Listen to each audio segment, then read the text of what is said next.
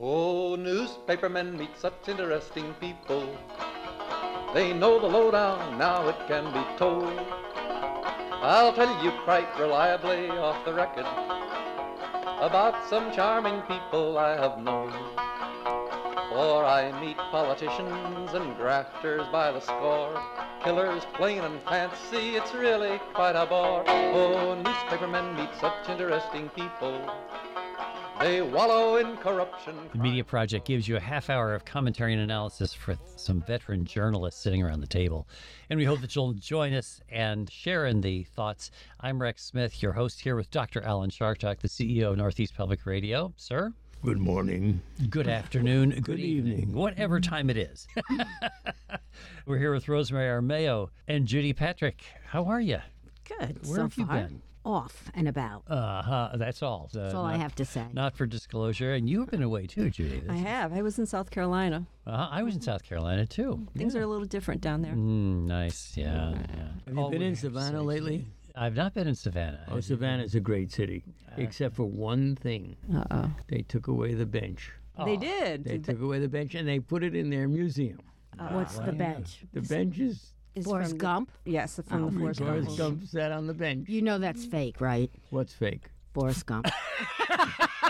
it's not. It's. Really? It's one of those deep fake videos. Oh, this is what you have to listen to the Media Project, folks, for. That's what you call insight. Do you know that years ago, 30 years ago, I was interested in becoming the managing editor of the paper in Savannah. The only difficulty was the editor, who I would have reported to, is named Rexina. And- and it would have been, honest to God, that was her name. Rex and Rexina, Rexina. wouldn't that have been terrible? It was just too cute. Can't do that. So I didn't. And a wonderful guy named Dan got the job. So here we are. But they took away the bench, and I don't get that. I don't know why they did that. Now, Rosemary, I didn't mean that I thought the Forrest Gump was a real story. And but we should there- say Savannah's in Georgia, not South Carolina, because we don't want people. Oh yeah, think no, that no, we I know. got I just wrong. thought I'd raise that. But good point, Judy, as always.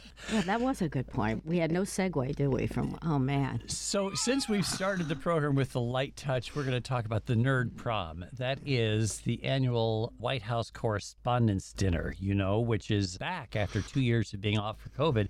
You're not a fan of these events, are you, Alan Chartock? No. Would you like to explain why? I never went. I was never invited, and I never went, and therefore, hmm. why would I be in favor of it? if you'd been there, it'd be a whole different story. Maybe.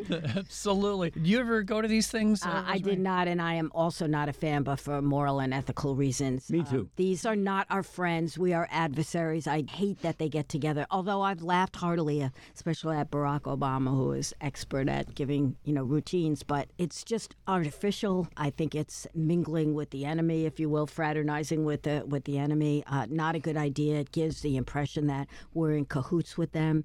Not a good image for the independent media. You're absolutely right. Definitely right. You know, there were very few good things about the pandemic, but one of them was that they suspended these things. Yes. You know, they always will brag about all the money we raise goes to scholarships or underwrite programs. Well, take a hard look at the finances and see what percentage of the money they raise goes to those things. That's just window dressing. By the way, Judy, local police departments say the same thing. You get a letter saying, "Well, you give to our local police department, we give away some of the sum of the money." Some of the money, yeah. Most of it, however, goes to beverages for uh, journalists in the case of these dinners. Beverages, if you know what I mean. You look concerned, Rosemary. No, no, no, no. I'm not. I, I'm working up an anger about these events. You know, it's filled with stars and people who are no friends to freedom of the press. Kardashians go to it for heaven's sakes. It's like the Met Gala. It's just inappropriate. And Alan is showing off his shirt that says First Amendment. the First Amendment undershirt. Let's see, what do I have here? Oh, I have roller derby, Roller capitalistic roller derby. Okay, we're all showing our I shirts. am not Don't- doing don't- that. but but you know the other thing is reporters go and they like to get their photos taken with the president. I mean this is not good. And I understand where people come from who say, "Oh, it's really good to network." Well, I think really good investigative reporters don't need this kind of event to network well. Here, here. Anybody like it? Is there anything good to be said about I it? attended this once. I attended the one three oh. years ago, the last one that was held, where the comedian was so harsh that they actually apologized. The president of the White House Correspondents' Dinner apologized. I'd never been before. They said mean things about the press secretary. Yes, they did. Who was Oh, sitting right Smokey, there. he- she had great eye makeup, but lied Yeah. through her teeth. Yeah, what was She her name? complete- Uh, I can't remember now. She's going to be governor Sandy. of uh, Arkansas. Oh yeah, Hutchins- Sarah, Sarah, Sarah, Sarah. Huckabee. Huckabee. Huckabee, that's it. Right, Huckleberry. And I attended that one, and it was really weird. Here's what happened there's a red carpet and a scene you get your picture taken in front of. And This as, is crazy. As my wife and I approached, they diverted us off the red carpet because we were not famous. They didn't want us. Little did they know.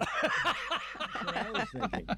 I was dissed, I tell you. And twice I have attended in my life the other one, the Gridiron Dinner in Washington, which is a white tie. That is very strange. I went to the one where Nancy Reagan got up and sang. So tell us, Rex. We were all waiting. Yes. Why did you go? Well, it was a phenomenon. It was interesting to see. And I worked for a company, Hearst, that would always buy tables at these things. Hmm. And so they would look. So we, our Washington correspondent, the Times Union Washington correspondent, when I was the editor of the paper, said he wanted his boss to come to the dinner once at least, come to the WHCA dinner. So I thought, well, this is a phenomenon. I should see this. What's odd about this one, which we're talking about, because there are a bunch of these around, is that it's so big that unless you're already a celebrity journalist, if you're on a network newscast, then you get to be up at the front. But for most journalists, you're just in a crowd of 2,600 people. It's not good food.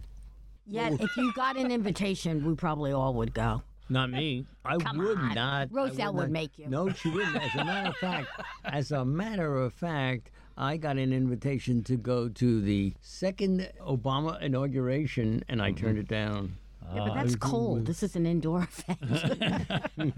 This is what you think of when you're old, right? And you know they have something similar at the state level. The Legislative Correspondents Association here in New York right. State has one, and they're having one again which this is back year. this year, It but is. it's so much diminished. It used to be a black tie event. The governor always came. There were two events. It was so big that there was a dress rehearsal that hundreds of people came to Mm. for with basically free tickets, and then there was like a four hundred dollar uh, person uh, plate dinner. And now it's a small event apparently with little skits, and it's on a Tuesday night instead of on a weekend. So uh, I want to return to your disclaimer Sir. about who am I when you went to that. Look, anybody who is here in the room right now could take one look at Rex and say, as we often think when we see somebody, at, you know, a restaurant, say something like, "I believe that guy's someone." He's someone. I think he has a crush on you. Watch out.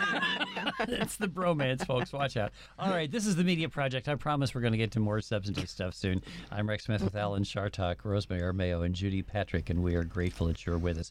We need to talk about partisan filtering.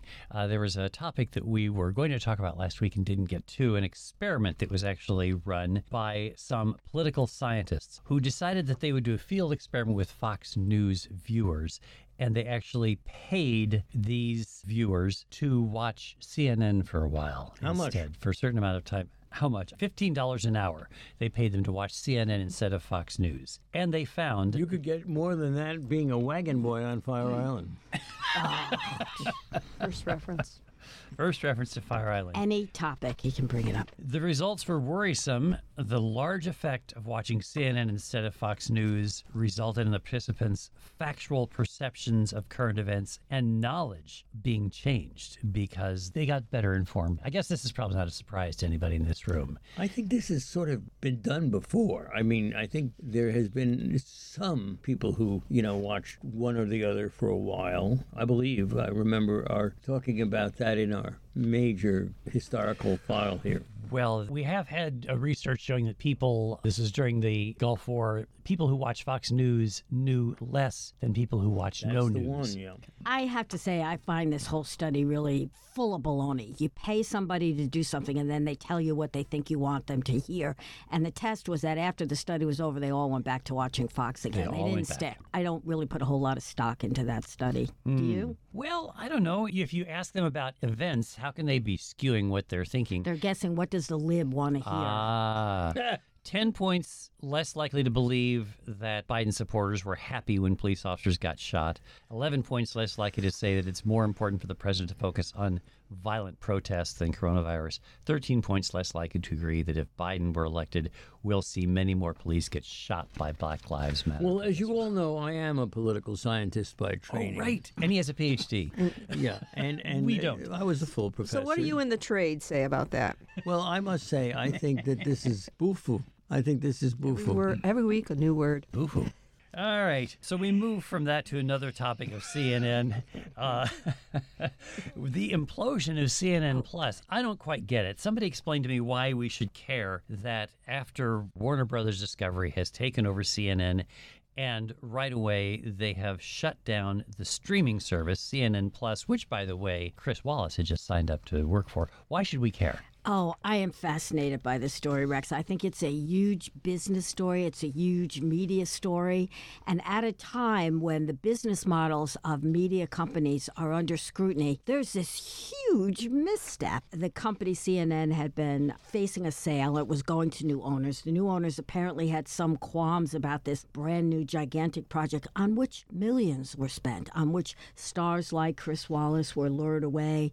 Um, Audie Cornish. Audie Cornish also went over to it. And one month in, it was not doing well, but it still was according to plan. They were within the parameters set for whether we're making the mark for success after one year. They pulled the plug after one month to huge negative publicity, to huge hatred from the people involved. They've disrupted thousands of lives, really, when you consider all the people working behind the scenes as well as in front of the camera damages the brand, the CNN brand. This does not make them look smart or good or organized.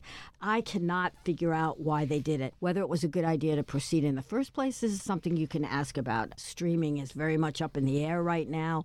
The idea of having one service for all the whole entire giant new company that's been put together with the merger makes sense.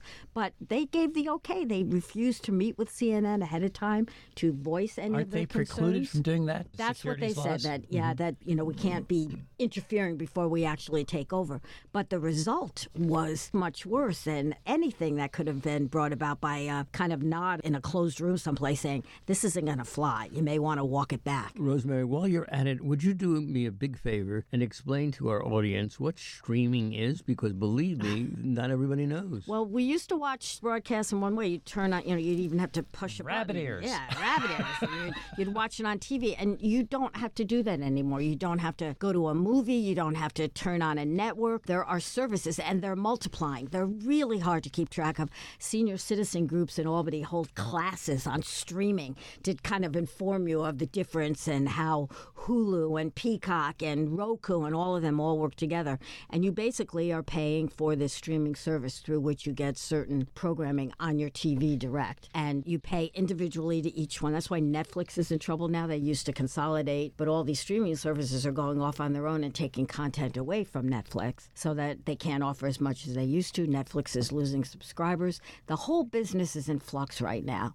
So again, it's not stupid that they wanted to hold us down. Let's wait and see. Let's things clear out, and then we'll figure out what we're going to do.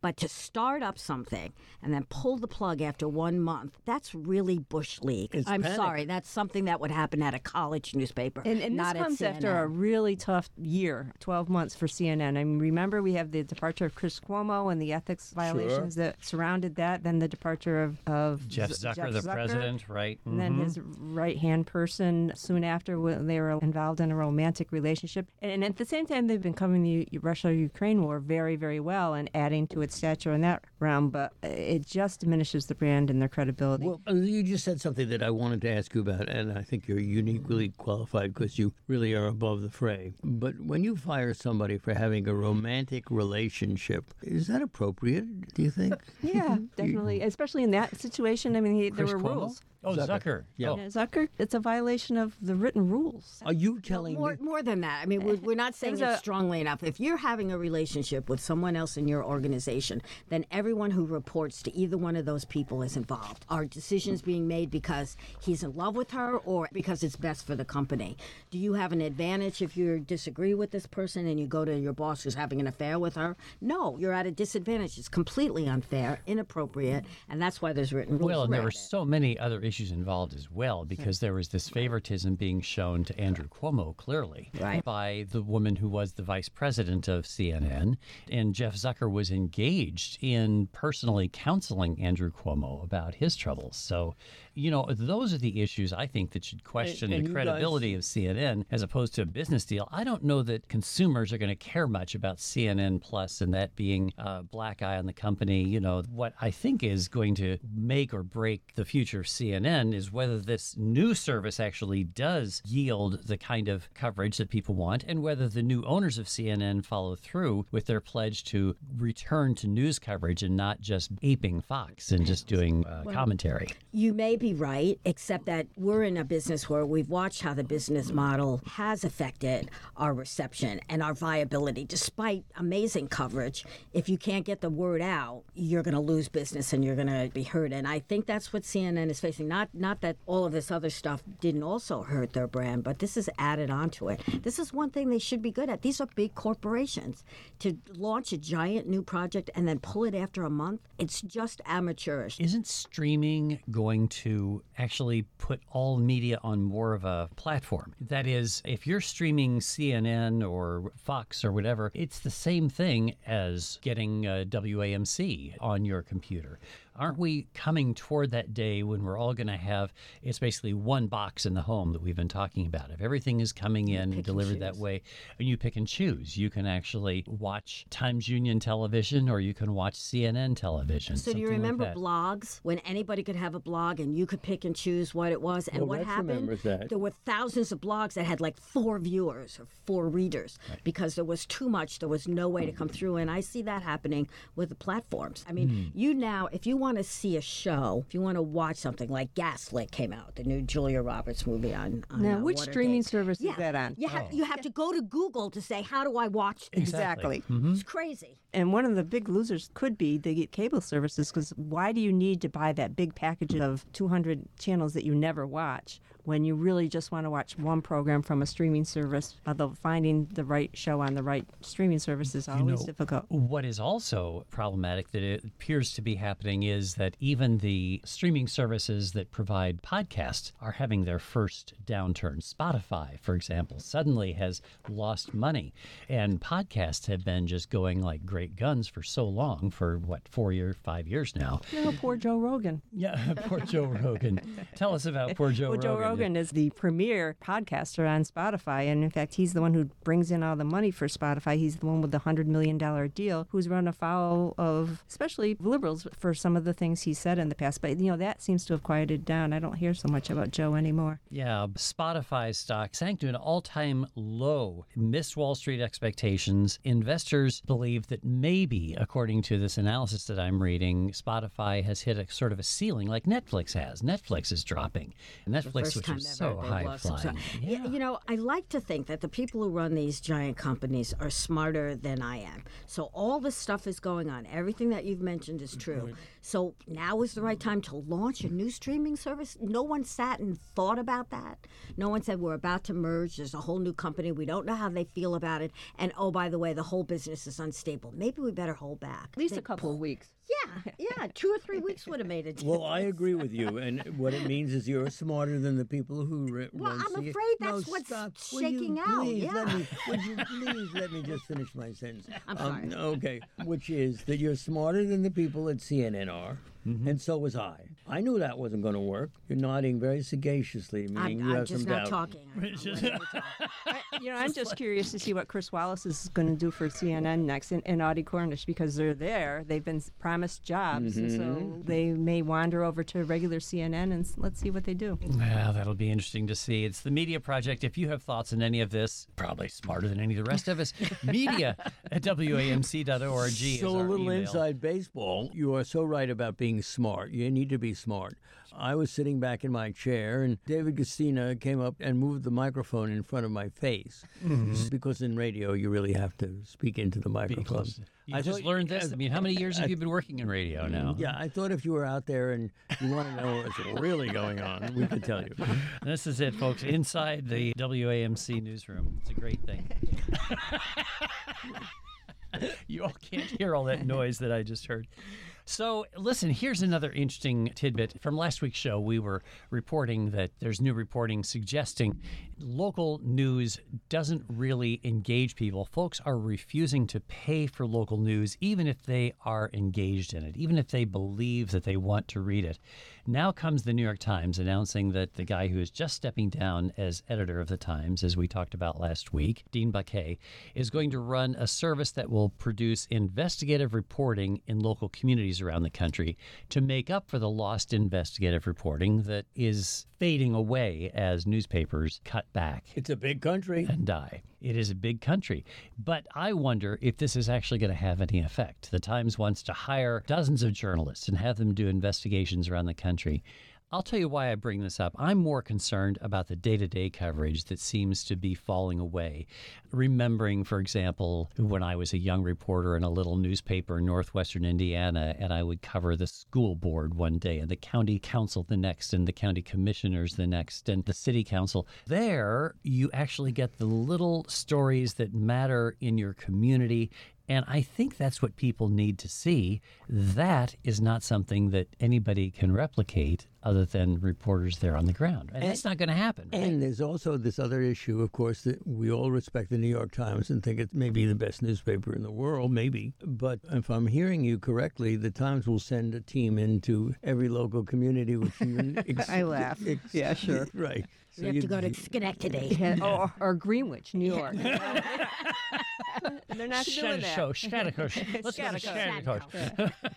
yes, we're making fun of the fact that folks won't even know how to pronounce. Well, you know, and, and every local newspaper that's dealt with this knows that when you get a big paper, they'll parachute in and they'll do a blast, and then they'll they won't parachute out, but then they're gone and they're not doing the follow ups. Um, On the other hand, if we were hiring a bunch of people and training them with New York Times reporters on how to do investigative reporting, I'm not sure that's a bad thing. There will be more eyes on local communities, even if they're not ferreting out all the stories. If they get one or two, it's more than we're getting right now, and it's really hard to be against this. And I don't put down Dean Baquet. He is a fantastic journalist.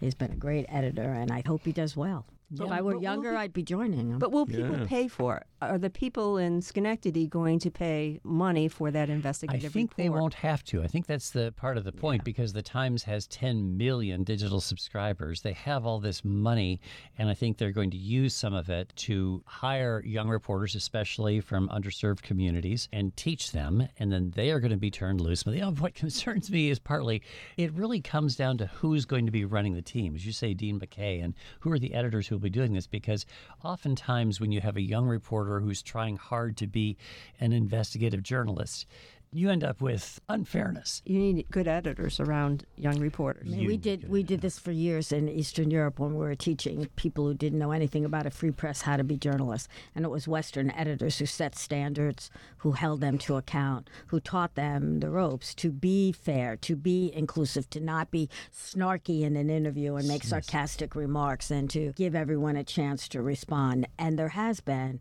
an increase in professionalism in other countries, and there's no reason to expect that it won't happen here. But don't you think that there are real questions here, for example, about the monolithic times being in charge of uh, so much of this? And Rosemary, when they drop in to a story in Batavia, New York, you better believe that there's been a quadruple uh, homicide. There isn't, by the way, I just want to mention that, that they're going to go where the, the major stories are, no? Of course, and then there's an immediate bias because the New York Times is not going to go to Batavia to do a happy news story. They're going in there to expose graft and corruption. So you're going to immediately have opposition to anything they're doing. But that's great training for a young reporter. I'm sorry, that's how you learn to do it. How how you learn to ask the hard questions and to look at stories people don't want covered.